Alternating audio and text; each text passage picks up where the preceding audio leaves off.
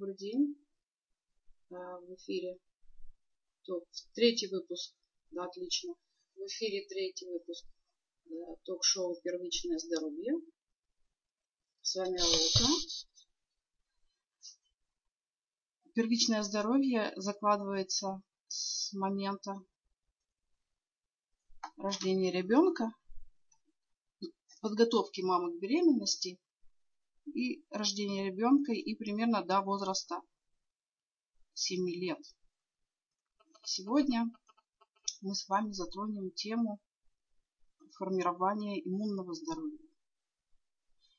И помогать разбираться в, этим, в этом вопросе нам будет э, специалист в области иммунного здоровья Шенина Марина Сергеевна. Э, если Марина Сергеевна здесь, то я приглашаю ее занять место эксперта. Привет, Марина Сергеевна, нашла нас.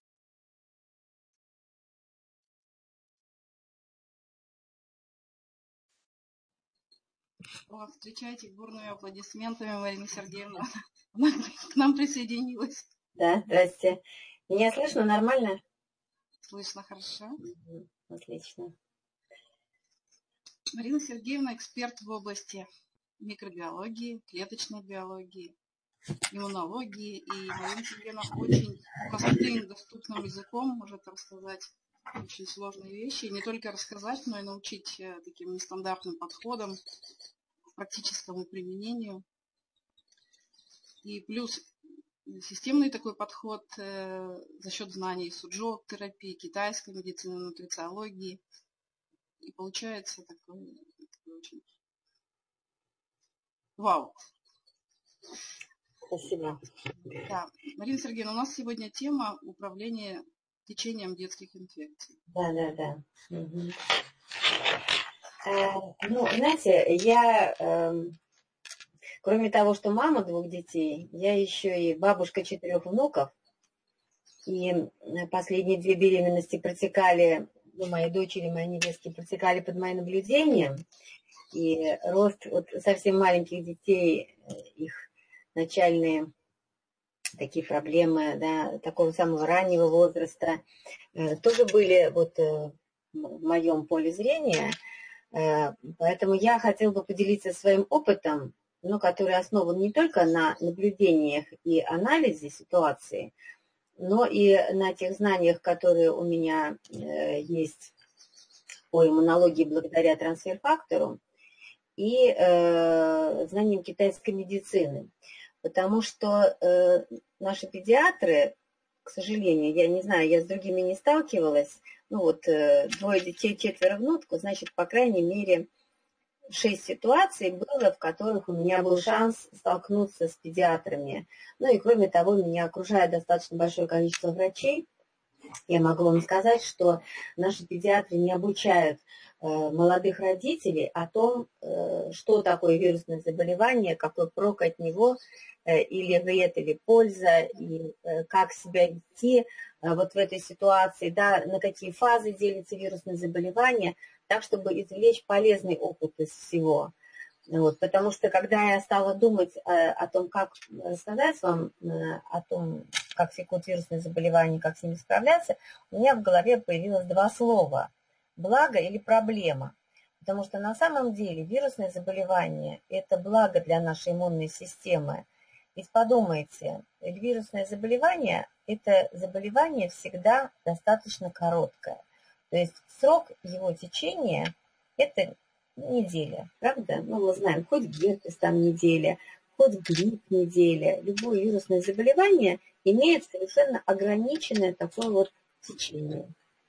И в это время, э, ну, то есть это не бактериальная инфекция, которая может затянуться, особенно если иммунитет ослаблен, принести кучу проблем, там, переживаний, а иногда даже, ну, и трагический исход. А вот вирусное заболевание, как правило, оно всегда короткое. И в этот момент иммунная система имеет возможность потренироваться, приобрести иммунный опыт, да, стать более зрелой, начать реагировать быстрее, на, ну, то есть она обучается в это время, и потом начинает быстрее реагировать и лучше справляться с другими заболеваниями. Но на практике получается, что молодые мамы, они боятся вирусных заболеваний, потому что э, э, они себя так ведут или так их учат вести себя во время вирусного заболевания, что, это может превратиться в бесконечную такую вот череду да, эм, болезни ребенка. То есть одно вирусное заболевание проходит, только ребенок вышел в садик, у него опять начинается проблема, и, и так все хуже и хуже и хуже, потом к этому присоединяется бактериальная инфекция, какой-то бесконечный кашель, да, потом нарастают аденоиды, начинаются проблемы с миндалинами, и конечно, уже такой маме рассказывать про то, что вирусное заболевание – это благо, ну, просто несерьезно, потому что она э, находится в страшном стрессе и напряжении. Вот, поэтому давайте вот э, немножко разберемся вообще, как течет вирусное заболевание, какие есть фазы. И что можно сделать для того, чтобы предупредить или облегчить, да, и э, сделать какие-то правильные выводы из этого течения. Э, значит, э, ну, первая фаза – это вторжение вируса. Вот вторжение вируса. Как это происходит? Ну, чаще всего, конечно, вирусы вторгаются воздушно-капельным путем, то есть через нос, да, и через рот, ну, через носоглотку, главным образом. Есть, конечно, оральный способ, ну, например, гепатит, или контактный способ, если герпетическая инфекция, да, герпес это тоже вирус и может контактный. Но все-таки большинство вирусных инфекций – это инфекции, э, которые передаются воздушно-капельным путем. Значит, э, для того, чтобы э, эта инфекция встречалась во всеоружии, мы должны подготовить свою носоглотку. То есть вот там, да, на слизистых, должна, должен быть первый такой вот этап защиты. Вообще, если говорить про нос, то с точки зрения китайской медицины нос относится к системе легких. А легкие – это брат и сестра с толстым кишечником. И э, всегда ну, в китайской медицине считается, что болезнь начинается с ян-органа, а потом поднимается на ин-орган. То есть ян течение болезни – это острое течение болезни, а, ну, любое вирусное как бы это острое, а ин течение болезни – это уже хроническое состояние. И Э, то есть кишечник здесь является все-таки ключевым органом, да, таким ян-органом, потому что полые органы являются ян-органами, а наполненные паризоматозные, такие как легкие, это ин-орган. То есть все-таки ключевым здесь является толстый кишечник. Поэтому, если у ребенка есть запоры, есть проблемы с толстым кишечником, значит, у него со временем будет ослаблены и легкие, да, и будет ослаблена носоглотка. Поэтому Э, ну, в первую очередь надо, конечно, следить за состоянием выделения. То есть у ребенка не должно быть запоров.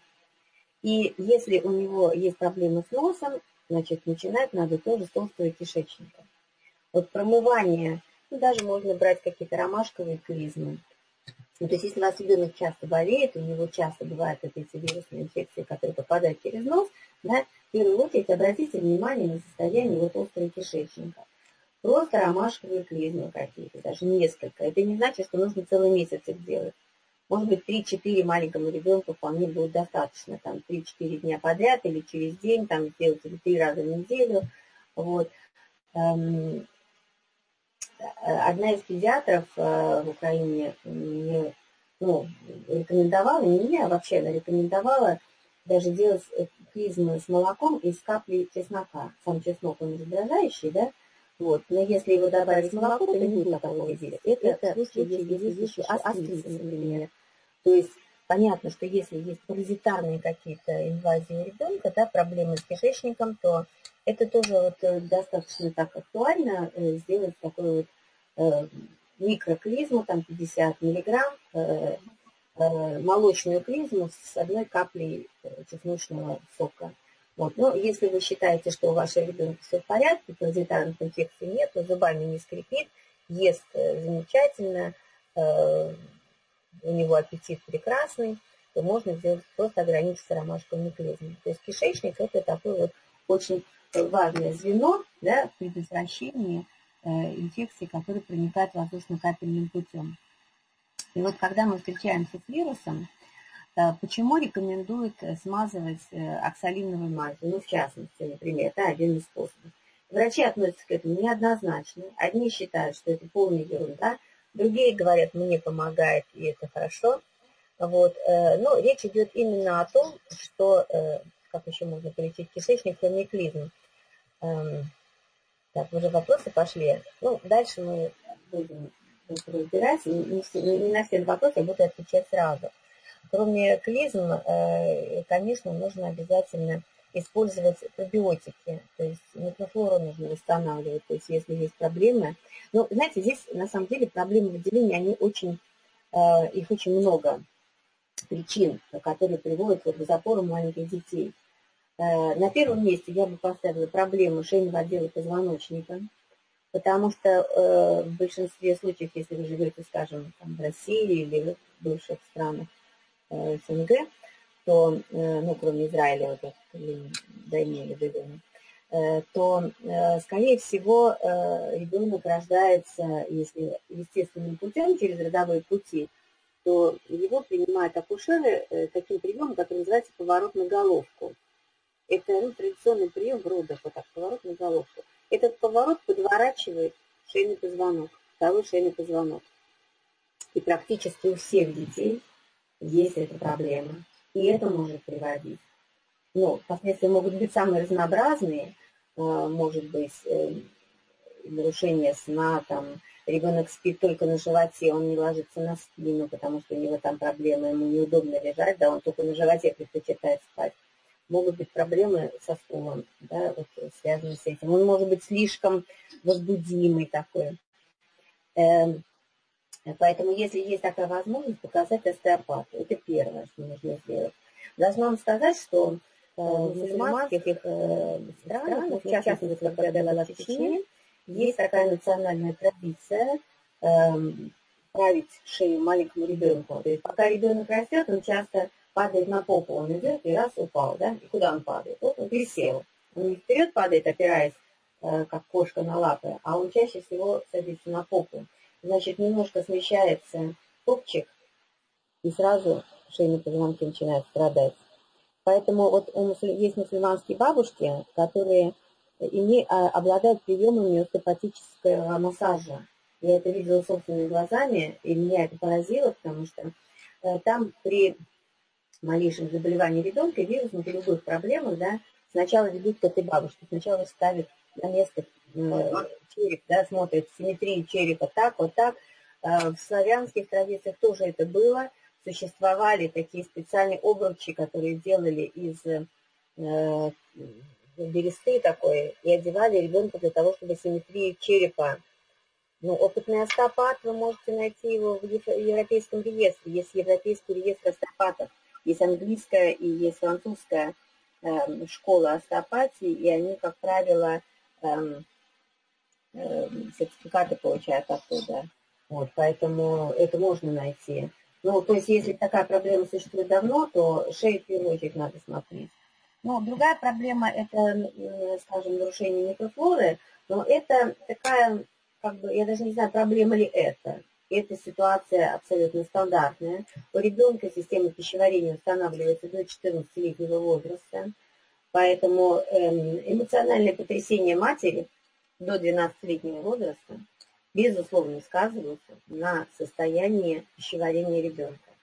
Да, и э, та э, ну, характер питания, который сейчас у нас принят, он не предполагает регулярного восстановления микрофлоры, потому что просто нет живых бактерий, там даже те йогурты, которые продаются, имеют э, прежде всего э, терапевтическую, э, ну, вернее, не терапевтическую ценность, а просто пищевую, такую ценность, диетическую, да, то есть как, как диетический продукт это хорошо, но для восстановления метафлоры это почти бесполезно, если вы не используете специальные продукты, там, типа витофлор, как у нас продается, там, или какие-то пробиотики, бифишка для детей, вот э, в аптеках такой препарат, бифишка, вот, поэтому э, это остеопат, это дорого, да, это дорого. Но иногда это э, достаточно буквально двух сеансов для того, чтобы восстановить у ребенка ну, все, что нужно, если попадаете к хорошему остеопату. Я просто вам хочу сказать, что э, у нас э, редко говорят об этом, но для маленьких детей, ну, по крайней мере, до трехлетнего возраста, я бы просто каждому родителю порекомендовала хотя бы один раз сходить к остеопату и посмотреть на состояние шейного отдела позвоночника, потому что очень многие проблемы идут именно из родов. Да, и вот. можно, да, и можно долго, долго какую-то проблему, да. проблему тратить гораздо больше денег. Да, да. И, знаете, я так немножко отвлек течение вирусных заболеваний, расскажу один случай из моей практики, это было уже очень давно, лет 20 назад, ко мне пришла бабушка, которая жаловалась на то, что ребенок э, не хочет э, ходить в туалет по-большому. Ребенку было, по-моему, 6 лет. Э, он, ну нет, поменьше, наверное, потому что он на горшок еще ходил.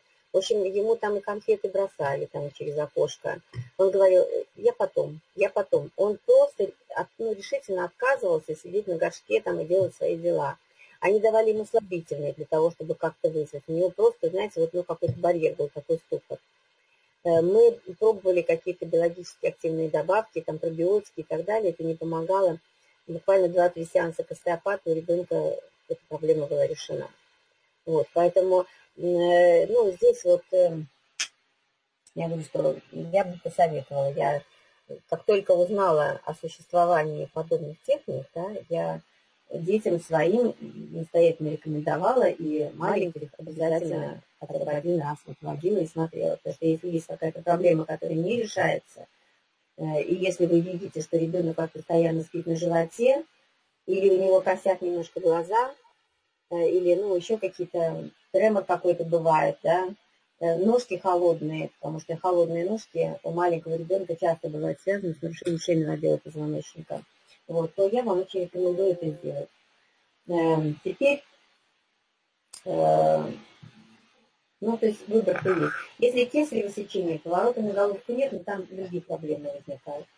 Там другие проблемы возникают. Есть еще, понимаете, вот Проблема запоров, на мой взгляд, еще в чем может, э, в чем может быть причина. Э, сейчас э, очень мамы спокойно, легко относятся к эпидуральному наркозу. А если это кесарево сечение, это однозначно эпидуральный наркоз. Эпидуральный наркоз – это, ну, получается, паралич нижней части тела, да? Ну, давайте говорить, как бы, немножко, может быть, преувеличенными какими-то терминами, но, по сути, что такое на наркоз, это парализующее действие, правда? Вот. И это не просто что такое обезболивание, но это, ну, это паралич нервов. И ребенок, он тоже получает, он же еще пока что связан половиной с матерью, он тоже получает какое-то количество этого паралитического вещества. Когда-то у нас был разговор с профессором Бесимбаевым, и он э, мне сказал о том, что вот все эти наркозы, они частично выводятся через кишечник. Ну, это логично, да, потому что это же неприродное соединение, которое будет усваиваться и идти на построение различных органов и там, иммунных клеток. Это же то, что действует временно, то, что для э, нашего организма абсолютно неорганично, и то, что нужно поскорее вывести. И, конечно, этот наркоз выводится. Как он выводится? Ну, через мочу, через стул, это понятно. И бывает, что частично всасывается в кишечник. А если он частично всасывается, значит, он может частично парализовать какой-то отдел кишечника.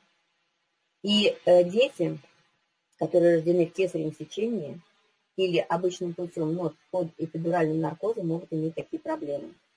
Врачи об этом не думают, потому что у них есть разделение обязанностей. Вот акушеры, а вот педиатры. Педиатр смотрит за проблемой ребенка, а акушеры за проблемой матери.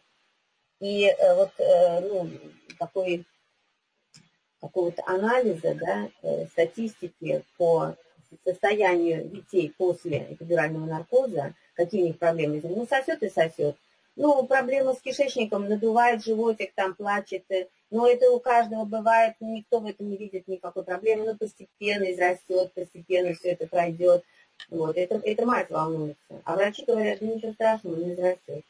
Вот. Но на мой взгляд, причина может быть в этом. Я не делала кандидатской диссертации не собирала статистики на эту тему, но думаю, что э, это могло быть бы предметом некого исследования э, последствий эпидурального наркоза, да, и как он сказывается на состоянии ребенка, насколько его нервная система в порядке после этого, как у него проблемы с пищеварением, со стулом и так далее, и так далее. Поэтому э, нужно тоже, если был, э, было кесарево сечение, если был эпидуральный наркоз, тоже можно провести некоторые профилактические мероприятия для того, чтобы избежать э, последствий, которые нужно получить с этим. Просто моя дочь, она использовала эпидуральный наркоз, у нее очень низкий болевой порог, она сказала только, рожать буду только с эпидуральным наркозом. И я наблюдала это вот сама своими глазами, проблемы со стулом, тогда, которые мы решили с помощью трансфер-фактора и фишки. Вот. В двухнедельном возрасте мы давали ребенку трансфер-фактор и пробиотики. И э, довольно быстро, ну, в течение недели мы решили эту ситуацию. И плюс еще остеопат. То есть, понимаете, вот даже один раз такого крошку показать остеопату, и потом вы не будете ну, беспокоиться, вы скажете себе, я сделала то, что должна была сделать, и, э, по крайней мере, эту проблему я исключила.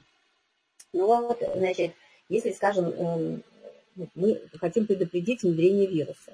Ну, с одной стороны, вот, например, там оксалиновая мазь, да, это такой механический путь, который немножко э, прикрывает рецепторы, на которые садится вирус. Ведь он садится, да, вот на рецептор садится вирус, запускает туда такой, как иглу такой, и впускает туда ДНК для того, чтобы размножаться. Или РНК, там есть разные версии. Вот. И эм, мы немножко прикрываем рецепторы для того, чтобы не дать им сесть. Э, ну, э, можно использовать, э, я не знаю, знакома ли это аудитория с трансфер-фактором, это знакомо или нет? Это, это вещество... Мы можем слушать и в записи потом. Да, это вещество молозива, но если это маленький ребенок, то, соответственно, можно брать молозиво, ну, молоко матери, потому что он тоже содержит антитела. Почему закапывают в нос, да? Потому что это повышает иммунитет слизистых повышает выработку иммуноглобулина А. Иммуноглобулин А – это иммуноглобулин, который именно на слизистых вырабатывается, секреторный, как защитная такая реакция на слизистых, на всех, в том числе и в носу. Вот. вот трансфер А, трансфер-фактор, он повышает количество иммуноглобулина А на слизистых, то есть в слюне, там выработку и в носу. Ну и, соответственно, материнское молоко или молозиво тоже э, способствует тому, чтобы предотвратить Поэтому при первых признаках какого-то дискомфорта, да, э, еще даже не заболевание, не заболевание. Я думаю, что вы вот сами, когда э, вирус попадает в ваш организм, начинаете, я лично вот чувствую дискомфорт в глазах.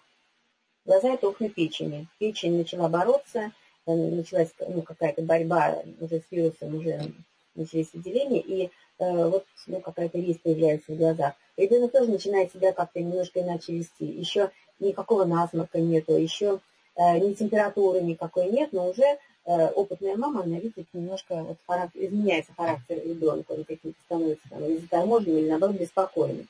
И в этот момент можно закапывать э, в нос трансфер-фактор, молозиво, материнское молоко. Да, то есть повышать Э, именно иммунитет слизистых, для того, чтобы организм начал ну, вот, э, очень э, активно опознавать вирус. Потому что вторжение, оно очень тесно связано с моментом опознания вируса. Эта фаза очень важная, о которой врачи вообще не говорят. Вот бороться с вирусом, да, а вот опознать вирус, это еще одна очень важная часть э, успешной борьбы с вирусом. Вот быстро опознать. Чем быстрее организм опознает вирус, тем быстрее он включается в борьбу. Тем больше шансов уничтожить вирус тот момент, когда его еще мало, когда он не успел нанести э, большой вред из-за интоксикации. Потому что интоксикация, да, вот, ну, как бы это и есть самая большая проблема. Вот. И эм,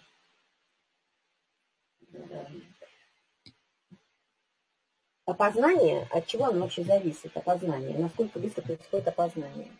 Ну, оно зависит от э, тренировки иммунной системы и от того, ну, если говорить о маленьком ребенке, не совсем вот малоруким, то э, зависит от того, какой, э, ну, был, была ли фаза э, получения молозива от матери. Значит, в первые двое суток, 48 часов после рождения у матери вырабатывается молозиво, не молоко. Э, молоко – это уже там, белки, жиры, там, то, от чего ребенок начинает расти. И то, что у нас считают признаком здоровья. Есть привес у ребенка, значит, нормально со здоровьем. Нет привеса, ненормально. Но самое нормальное, когда ребенок э, теряет вес в роддоме. Вот это самое нормальное. И если вашего ребенка выписывают потери веса э, из роддома, это абсолютно нормальная ситуация. Значит, первые двое суток идет молозиво. В нем нет э, жиров, углеводов, да, таких. В нем сплошь иммунные факторы. Мама в это время передает ребенку иммунную информацию. Вот есть такое понятие, как банк иммунной памяти. Об этом все знают. Значит, что это такое? Значит, мать чем-то болела в своей жизни, ее предки чем-то болели в своей жизни, и э, э, появился так называемый вторичный иммунитет. То есть в организме появились фотографии тех инфекций, которыми она переболела. И вот эти фотографии она копит не только для себя, она копит его для будущего ребенка. И в момент рождения она должна ему передать виде этих маленьких пептидных цепочек, которые в лейкоцитах содержатся. Эти лейкоциты устремляются в молочные железы и передаются с молозивом маленькому ребенку. И у него появляются уже фотографии, то есть они, а, даже, а, даже антитела появляются против некоторых заболеваний, которых он в жизни никогда не видел. Но мать ему передала уже свой иммунный опыт. И вот если эта фазу, эту фазу проскочили, ну, например, было кесарево сечение, матери дали антибиотики, и как, на какое-то время э, она ребенка не кормит. То есть вот эта самая важная фаза передачи иммунной информации, она пропущена. И, конечно же, э, базы данных такой нет у ребенка. Четыре месяца он держит материнский иммунитет, который она еще с, с молоком, да, тоже она его поддерживает, она ему какие-то антитела с молоком дает. Но самый важный, самый объемный пол она дает первые двое суток после рождения, 48 часов. Вот. И это очень такой вот, э, вот на следующий день после кесарева. Но вы в хорошую клинику попали, где люди понимали, э, врачи, что нужно делать. Не везде так бывает, к сожалению. Э, и, к сожалению, в течение практически 85 лет, с 1922 года по начало 21 века, да, э, детей не прикладывали груди в первые сутки двое-трое после рождения. Ну, в частности, так вот, в, в мои времена так было, и моя мама тоже меня родила, естественно, и мне не подносили груди сразу после э, рождения, сразу после кормления. Вот это началось, в общем-то, совсем недавно, и то в некоторых родах до сих пор еще какая-то привычка есть, детей давать молочного. Но это вот очень важный момент такой. Вот, поэтому скорость опознания зависит э, от этого в значительной степени. А, а я здесь хочу добавить, если мама сама не получила молозиво, да. то что она передаст ребенку? Ну, понимаешь, у нее же все равно какой-то иммунный опыт в течение жизни был собственный. То есть она, она передаст она только собственный опыт. Ну да, она может передать опыт предков, у нее база данных, ну как, знаешь, это антивирусная программа. Она может содержать очень объемную информацию, а может содержать ограниченную информацию. Да? И ты покупаешь разные антивирусники для того, чтобы ну, расширить свою базу данных. Точно так же здесь. У кого-то это очень объемный опыт, и ребенок его сразу получает, а у кого-то ограниченный уже с самого начала и говорят, там, генетически слабый иммунитет, там, у всех, у всех там, в роду, знаешь, бы слабый иммунитет. Ну, это многими факторами обусловлено, но в том числе и один из факторов. Вот, поэтому вот, вот такой может быть. Ну и, э, скажем, если мы э, добавляем трансфер-факторы, да, то мы, э, это готовые фотографии Молозова, э, то тогда мы можем быстро-быстро опознать. Другого способа, в принципе, у нас нет. Я могу э, сделать паузу на одну минуту? Да, конечно. Да, я сейчас, я, я сейчас вернусь. Надеемся. Пожалуйста, пишите свои вопросы, на которые потом эксперт ответит в конце выпуска. Отдельные вопросы, которые, может быть, не, не будут освещены в этом этом выпуске.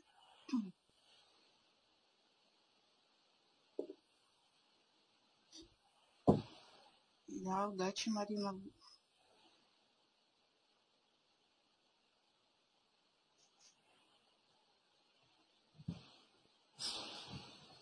Про аденоиды мы еще уточнем уточним в конце выпуска, да. Да-да, ну про аденоиды поговорим обязательно. Да, то есть потом запись. Нет, про аденоиды не остеопату. Не, не остеопату. Вот. Значит, э, ну и так фаза опознания. Дальше у нас идет фаза, которая называется борьба и уничтожение. Но в этот момент организм включает эм, свои защитные механизмы, да, в том числе температуру. Причем вот посмотрите, вирусы сейчас очень разнообразные. Э, общее название вирусов, которые пишут там, в больничных листах и везде, ОРВИ, там, острая респираторная вирусная инфекция, не дифференцируя вирус. И относятся ко всем абсолютно вирусам абсолютно одинаково. Вот вирус и все тут, понимаешь? И температура свыше 38 надо ее сбивать. Абсолютно одинаково.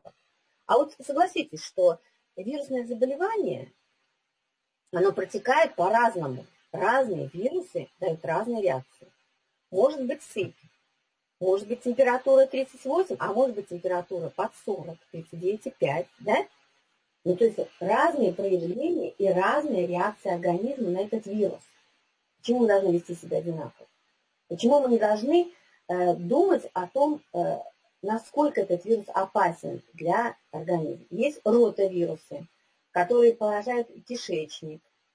И, кстати говоря, менингит тоже относится к ротавирусам. То есть вот эта реакция, ну, проблемы с головой, это уже потом, а сначала это начинается проблема э, Э, с э, животом. Да? Вот, то есть, э, вот, на мой взгляд, чем выше температура, которую выдает ребенок, тем опаснее вирус для этого организма. И тем более осторожно нужно к этому относиться. Не просто пытаться задавить температуру, потому что, знаете, ну, есть сейчас масса побочных эффектов, тот же там нурофен дают по 3-4 раза, потом ребенок начинает сосуды лопаться. То есть, э, ну, Маша, она думает о себе, она не думает о ребенке. А мне кажется, что когда она снизит температуру, ему станет легче. Ну, вроде бы она о ребенке думает. На самом деле она думает о себе. У ребенка нет температуры, я успокоилась. Вот. На самом деле она начинает э, просто глушить со всех сторон природные, естественные механизмы э, борьбы с вирусом. И чем опаснее вирус, тем выше температура. Но что при этом происходит? Вот чего, собственно говоря, боятся врачи? Они боятся судорог. Э, ну, думая, что вот температура 40, потом начнутся судороги, там, ребенок там, ну, начнутся какие-то неврологические нарушения. Вот. С точки зрения китайской медицины, судороги – это мышечные подергивания, это реакция печени. Печень контролирует вот эти вот мышечные реакции. Да? И э, это означает, что э, печень не справляется с борьбой с токсинами, которые э, ну, появляются в процессе борьбы с вирусом. То есть вирус погибает, значит, появляется мощная такая интоксикация, и печень не может справиться с этой интоксикацией. Она показывает, что вот у нее ну, ну, эти вот подергивания. Э, поэтому обязательно нужно, конечно, в этот момент ребенка выпаивать. Значит, вот сказать мамаше, что вот сядь, возьми там стакан водички и просто вот по чайной ложке, как капельница, да, по чайной ложке, поить, поить, поить, поить ребенка. Нет, ну пришел, посмотрел, там температура вроде, лежит ребенок, да, дал ему графен, он уснул, успокоился, матери спокойно. Но очень важно вот в этот момент начать детоксикацию, то есть начать давать ребенку обильное питье. Что касается температуры, ну, я лично сторонник того, чтобы по максимуму температуру держать. Вот, ну, сколько вы можете, ваша ну, нервная система сколько может выдержать, да, вот эту температуру, стараться удержаться. Потому что жалко ребенка, там он бежит, или несчастный, или больной. Но если он, э, у него температура упадет, он что будет делать? Он будет скакать и прыгать. Нагрузка на сердце, при том, что вирус продолжает размножаться, при том, что он дает интоксикацию, а вы даете еще, ну, как бы ребенок чувствует себя вроде бы нормально, начинает прыгать и скакать. Ничего хорошего. То есть он должен лежать, пить э, и, э, ну вот я тоже даю трансферфактор в больших дозах в процессе вирусного заболевания, там даю там по две капсулы каждые буквально там час или два часа в течение первых двух суток вот, острого состояния, температуры. Ну, э, давать интерфероны в этот момент э, я, я тоже этим пользуюсь. Э, но я пользуюсь этим на самом деле в самом начале. У нас есть такой препарат в России, как грипсилон. Вот. И э, как только я вижу, что начинается проблема, вот, ну, что-то не такое поведение, да, вирусное, я даю в нос интерферон, а в рот трансфер-фактор. Потому что и изнутри, и на слизистых повышаю вот этот вот э, ну, иммунную защиту. Поэтому у нас температура бывает два дня, дальше отходняк, и на четвертый день уже на ушах стоим, и дальше все у нас замечательно хорошо, никаких проблем нет. Вот, то есть, но все равно надо понимать, что э, у вас есть шанс совсем предотвратить да, вторжение вируса, быстро его остановить, есть шанс предотвратить последствия. И вот э, от того, насколько вы будете адекватно себя вести в тот момент, когда у ребенка идет активная борьба, и температура, то есть надо ему помогать, и надо обязательно уже в этот момент проводить детоксикацию. Вот. Дальше, значит, эм, э, следующая, э, следующая фаза, это уже температуры нет, но э, организм переполнен э, хламом, да, убитыми вирусами, э, огромным количеством токсинов, которые появились в момент заболевания. То есть он справился, надо все это вынести. Как эффективно, чем, ну, какой орган этим занимается? Этим прежде всего занимаются почки. И э, почки могут, и все эти вот иммунокомплексы, образовавшиеся, они могут их э, вывести только после того, как порежут. То есть вот в этом виде, да, они слишком большие структуры, почки не могут их просто так фильтровать. Они обязательно должны их порезать, прежде чем э, вывести. А режутся они только в присутствии витамина С. Знаете, нет витамина С, нет эффективной, эффективного выведения всех продуктов э, детоксикации. Поэтому, ну, клюковку там попейте, ну, вспомнил, дал попить, не вспомнил, не дал попить. Вот. Я, конечно, это делаю стопроцентно, обязательно каждому. Значит, э, но дети, которые постарше у меня, ну, начиная, скажем, там, не знаю, ну, 4-5 лет, уже можно взять витамин С, даже который в аптеках продается вот этот 1 грамм шипучий, развести его на стакан, и в течение дня, ну, в зависимости от возраста, 1-2 стакана. Но тут вот хочу подчеркнуть, не залпом. Это вкусно там бывает, это дети говорят, ой, лимонадик, это вкусно. Значит, смысла никакого нет, чтобы, чтобы залпом его использовать, потому что витамин С долго в организме не удерживается. Э, человек единственный млекопитающий, который не вырабатывает витамин С. Вот коза, например, когда волка встречает, да, у нее стресс, и у нее витамин С в этот момент тысячу раз повышается. Организм начинает вырабатывать такая реакция на стресс. У нас там стресс, а болезнь это тоже стресс. Да, резко падает количество витамина В, резко падает количество витамина С. Э, мы нуждаемся в нем, у нас потребность возрастает, но только можем извне добавить. Поэтому э, давать дробно, Иначе, если ну, выпьешь, через три часа он весь выведется, моча будет желтая. Значит, давать э, по чуть-чуть, понемножечку, там по чайной ложечке, этот витамин С, э, тоже в течение дня, э, тогда почки будут очень эффективно справляться э, с выведением токсинов. И вы э, вот это состояние, знаете, такой убитости, которое возникает после тяжелого заболевания, ну, в течение одного-двух дней очень быстро купируется. Ну, даже на себе можете проверить. Взрослому человеку можно до 4 грамм витамина С вот в таких ситуациях. Не каждый день, да, это как бы не способ э, восстановить баланс витамина С, но если вы в стрессе, вы нуждаетесь в повышенном количестве витамина С. А вот после э, окончания заболевания, хоть взрослому, хоть ребенку, это, это, это нужно. Вот такую фазу детоксикации, да, которая включает в себя витамин С, обязательно нужно провести. Ну, можете там, конечно, лимон, но там просто не будет такой дозировки витамина С, который поможет быстро с этим справиться. Вот, кстати говоря, э, людям с гепатитом я тоже это рекомендую, антиоксиданты и витамин С, потому что там у них идет постоянная интоксикация, постоянная борьба с вирусом, да, вирус присутствует в печени, вот, э, постоянно идет э, трансляция в кровь, и повышение печеночных проб, палаты осаты, это не что иное, как свидетельство вот такой вот интоксикации. Здесь витамин С обязательно нужен. Вот. И вот эта слабость, вялость, которая возникает после болезни и, э, скажем, гепатитных больных, или там, например, вы перенесли эм, острую гипотетическую атаку, да, тоже чувствуете себя также такой слабости, обязательно нужно вот в конце вирусного заболевания проводить интоксикацию. Вот еще э, один очень важный момент, о котором вообще ни один педиатр вам не говорит и не скажет, это формирование ну, правильного, как, как это что я написала, сейчас помню, как я это написала, Да, закрепление иммунного ответа, вот так бы я сказала это. Значит, дело в том, что после перенесения вирусного заболевания иммунный ответ формируется в течение 20 дней. Там появляются там иммуноглобулины, вот эти все фотографии, да, правильные трансфер-факторы, которые э, рисуют вам э, ваше вирусное заболевание, которое прошло в течение 20 дней это формируется. Вот. И можно, э, ну, скажем, помочь организму в этом. Вот.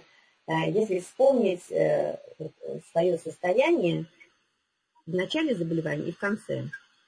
Ну, если вы давно болели вирусным заболеванием, вам трудно это вспомнить. Но я вам напомню, что когда начинает, только-только начинает развиваться вирусное заболевание, все время хочется сплевывать.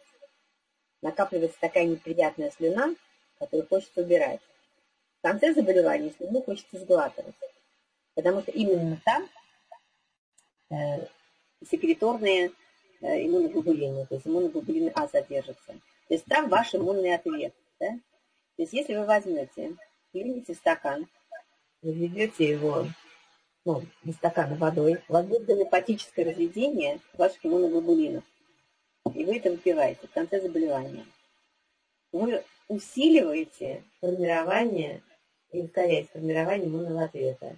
Вот, ну, такой необычный, знаете, нетривиальный не, не способ – я нашла в одном из э, э, в одной из лекций, что ли, какой-то блог я читала, такой любопытный. Но мне это казалось очень ценной такой информацией, вот, потому что это ну, очень такое природное состояние, такой запуск природных механизмов.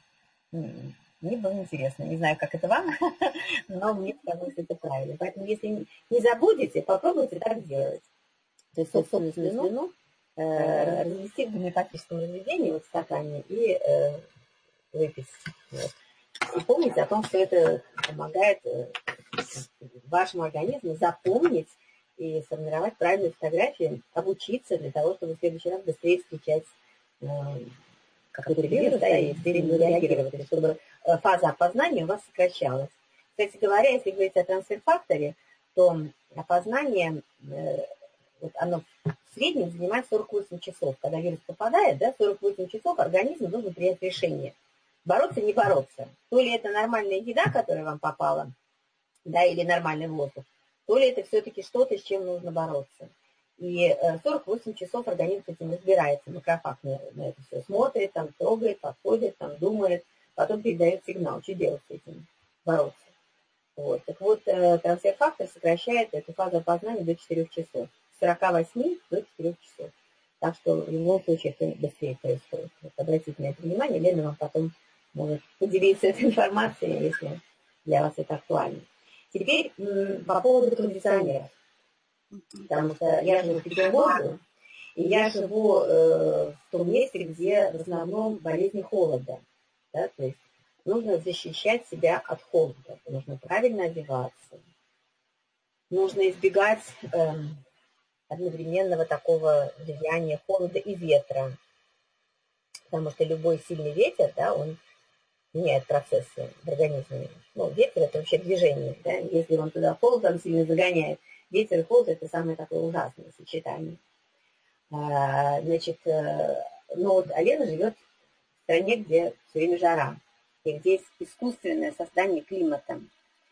Э, так вот, конечно, особенно нетренированные петербуржцы, когда попадают в Египет под эти кондиционеры или в Америку, да, начинаются потом проблемы, потому что Кондиционеры часто бывают рассадником инфекции. Не только э, благо дает, да, какой-то климат, но и рассадником инфекции. И прежде всего инфекции легочные, легионеллы часто бывают. Вот, и ребенок начинает кашлять. И смотрите, кашель, он тоже бывает. Кашель бывает первичный и вторичный. Бывают инфекции, которые сразу поражают легкие. Вот они попадают, да, и как бы мишенью для них являются легкие, там, те легионеллы, например, или таксохара, например, является, для нее является мишенью. Ну, таксохара это не вирус, правда, это паразитарная инфекция. Вот, есть вторичное поражение легких. Вторичное, это когда у вашего ребенка были сопли, эти сопли потихонечку спускались в кишечник, кишечник покрылся слизью, он работает неправильно, и эта слизь начинает снова подниматься вверх, появляется как бы вторичный кашель.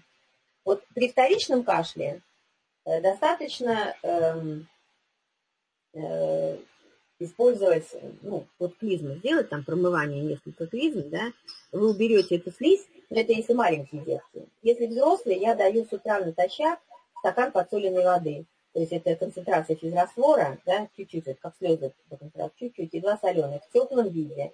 От одного до двух стаканов, в зависимости от возраста ребенка. Если ребенку там 10 лет, вполне может выпить два стакана. Если ребенку 5-6 лет, то один стакан натощак.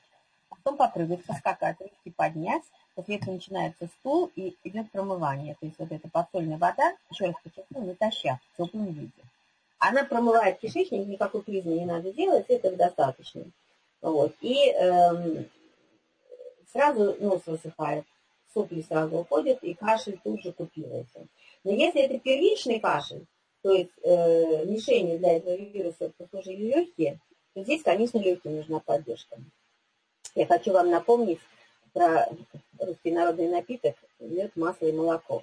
Вот в этом сочетании мед, масло и молоко ключевым ингредиентом является мед и масло. Ну, молоко как привычное там, да, ребенку.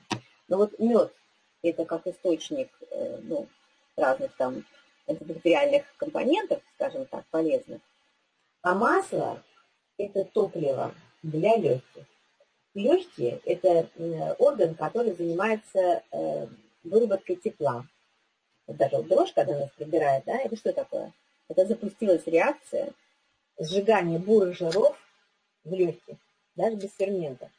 То есть в первую очередь жиры идут на потребности легких для подогревания организма а во вторую очередь уже на другие процессы. Вот те жиры, которые мы потребляем в пищу. В первую очередь они нужны легкие, бурые жиры. Вот поэтому, если у ребенка есть вот такой кашель какой-то длительный, ему топленое масло обязательно необходимо. Очень нужно. Даже у меня такой был интересный случай. Э, сухой был кашель, такой непродуктивный, очень длительный у ребенка, ребенок в Австрии. Что-то там ему назначали всякие против ну, препараты, разжижающие мокроты туда-сюда. Стоило ребенку два раза подавать мед, масло и молоко, у него тут же пошел продуктивный кашель. То есть он стал, ну, как бы трансформироваться, да, вот как бы мокроты стал отходить и откашливаться. Потому что э, вот сурфактанты легких, э, их оболочки на 90% состоят из липидов, то есть из бурых жиров. Не хватает бурых жиров. О чем мы сейчас транслируем, особенно в южных странах?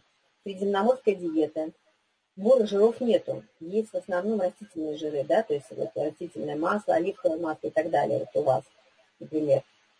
Поэтому вот в таких э, ситуациях бурые жиры нужно добавлять обязательно. И потом, ну, совершенно чудесный рецепт э, э, именно для южных регионов, да, то есть из Индии, это лимон, имбирь и мед в равных пропорциях. Значит, вы в блендере размалываете лимон вместе с кожурой, имбирь берете свежий, тоже размалываете, на терочке натираете, э, добавляете туда, ну, в равных частях мед, лимон и имбирь.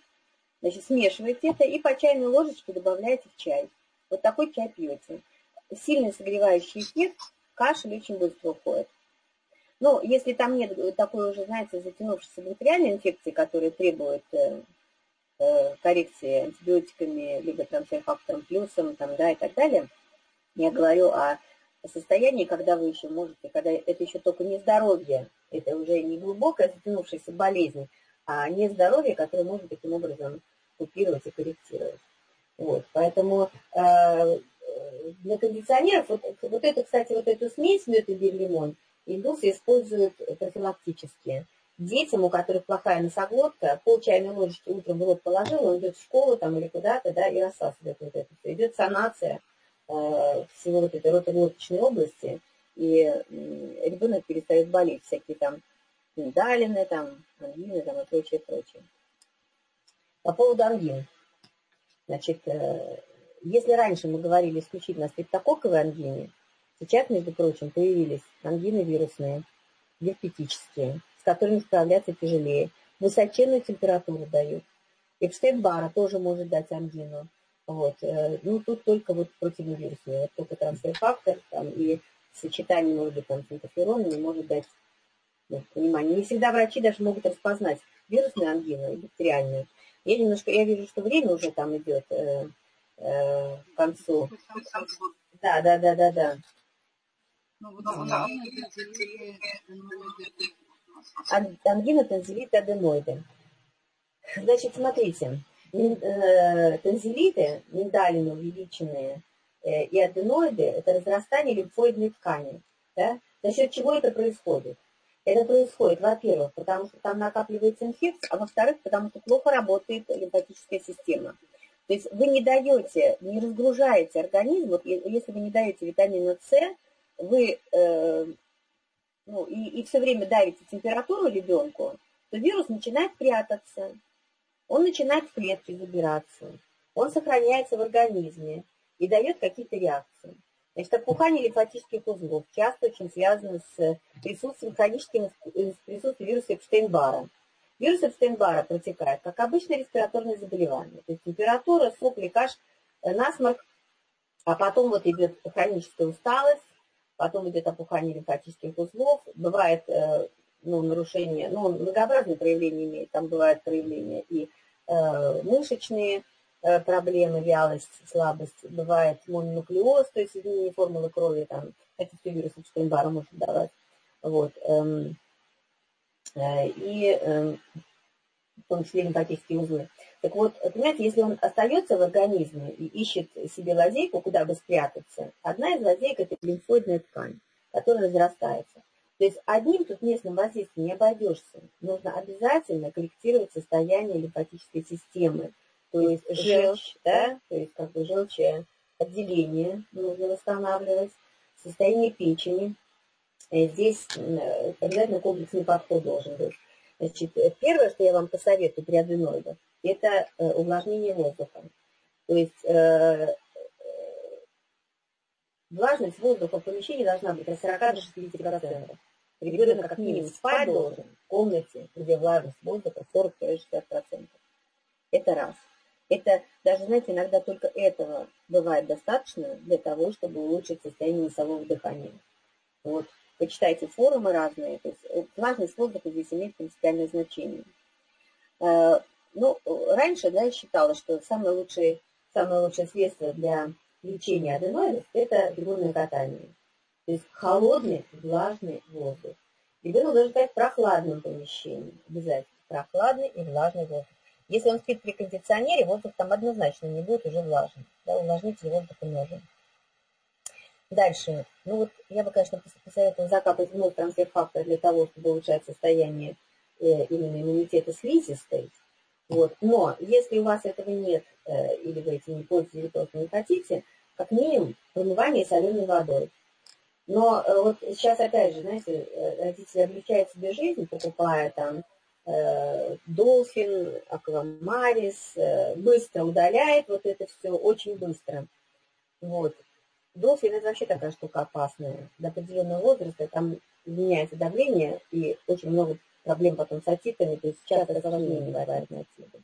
Мне самой достался, ну, такая ситуация, жизнь сложилась, что дочери через пришлось переехать ко мне, вот, и достался мне ребенок с аденоидами. И мы промывали раньше, ну, ну там, там папа работает, мама некогда, промывали ему долфином, промывали аквамарисом, по-быстрому достаточно, а мы не побежали. Но я вот занималась тем, что подсоленой воды, чуть-чуть подсоленная, значит, вы, кстати, сами попробуйте простой воды промывать, это разница есть. Именно физраствор, вот, ну, как бы концентрация физраствора. Почему берут морскую соль? Не только потому, что там что-то содержится, а вот именно физраствор – он э, очень комфортен для состояния слизистых. Вот. И э, научились мы промывать физраствором просто пипеточкой закапываем, и закапываю до тех пор, пока у ребенка не начнет отсмаркиваться уже такое жидкое содержимое. То есть если он уже постарше состояние отсмаркивается, по очереди каждый ноздрю, методично, долго, вот я имею в виду долго не только вот, ну, в конкретный момент времени, а в течение двух-трех месяцев подряд. И промывать, промывать, промывать.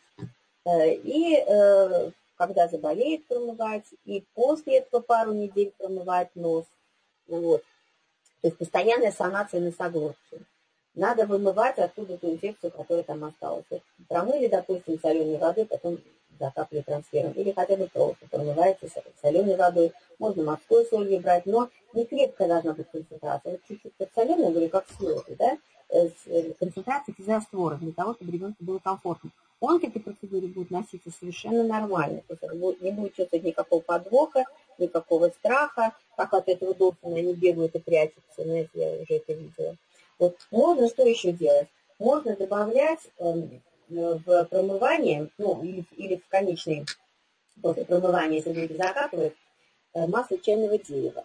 Значит, масло чайного дерева обладает очень сильными такими ну, свойствами.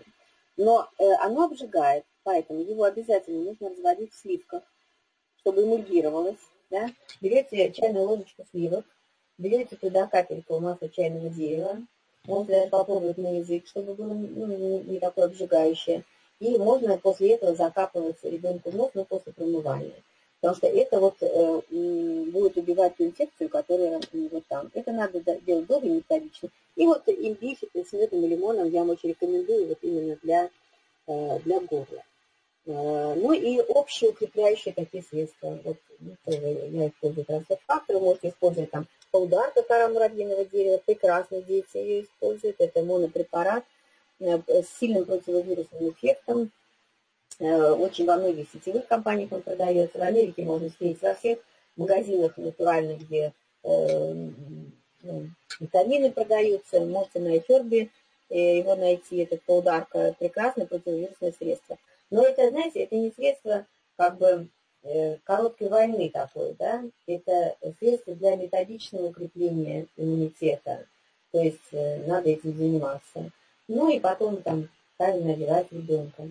Знаете, надо вот понимать еще такую вещь. Вот конзилит, присутствие хронической инфекции миндалинов, это постоянная э, ну, трансляция инфекции в желудок, в кишечник, в мочевой пузырь. Э, у взрослых женщин это может даже вызывать бесплодие. У ребенка это тоже может вызывать проблемы с пищеварением. Э, особенно уязвимо э, вирусное заболевание поджелудочная железа. То есть было такое исследование, там 74 человека, да, там посмотрели, и у 64 было поражение именно поджелудочной железы вирусами. То есть нарушение пищеварения, ферментации, выработки гормонов и так далее может произойти после любого вирусного заболевания. И даже э, диабет у маленьких детей – это сочетание эмоционального нестабильного состояния и вирусной инфекции, которая поражает поджелудочную железу. Поэтому детей, у которых есть э, такие мамы тревожные, нужно обязательно защищать во время вирусного заболевания, потому что может быть проблема потом с диабетом. Лен, уже час 07, я не знаю, какие еще вопросы э, могут быть? Если есть вопросы в аудитории, вы можете присоединиться к нам и задать голосом, э, нажав э, call либо вы можете написать вопрос в чате. Я, кстати, вот еще хочу сказать по поводу э, аденоидов. Ну, правда, нам как-то хватило и вот этих профилактических мер, о которых я сказала.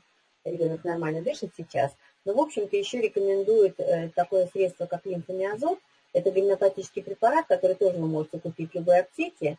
Он э, помогает э, разгрузить лимфоидную ткань, ну, то есть лимфатическую систему, да, восстановить ее нормальное как бы, состояние лимфатической системы.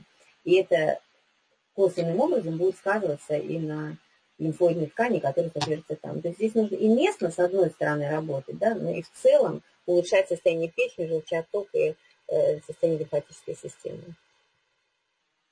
Еще какие вопросы у вас есть? Ну, у нас вопросов, похоже, нет аудитории. В целом тему, я считаю, мы раскрыли. Вот поэтому давайте будем завершать. Спасибо вам большое. Надеюсь, что вам было это интересно и полезно. Вот я уже увидела какую-то обратную связь. Благодарю вас за то, что вы присутствовали здесь на нашей я, встрече. Спасибо. Я вас тоже благодарю, Марина Сергеевна, за такую содержательную беседу. Я думаю, что это будет очень полезно, и многие посмотрят это видеозаписи, потому что сейчас э, сервис Облаб есть проблемы со входом. И многие просто не могут присоединиться. Поэтому многие будут смотреть в записи. большая благодарность вам за то, что поделились опытом с нами. Всего доброго. До новых встреч, друзья.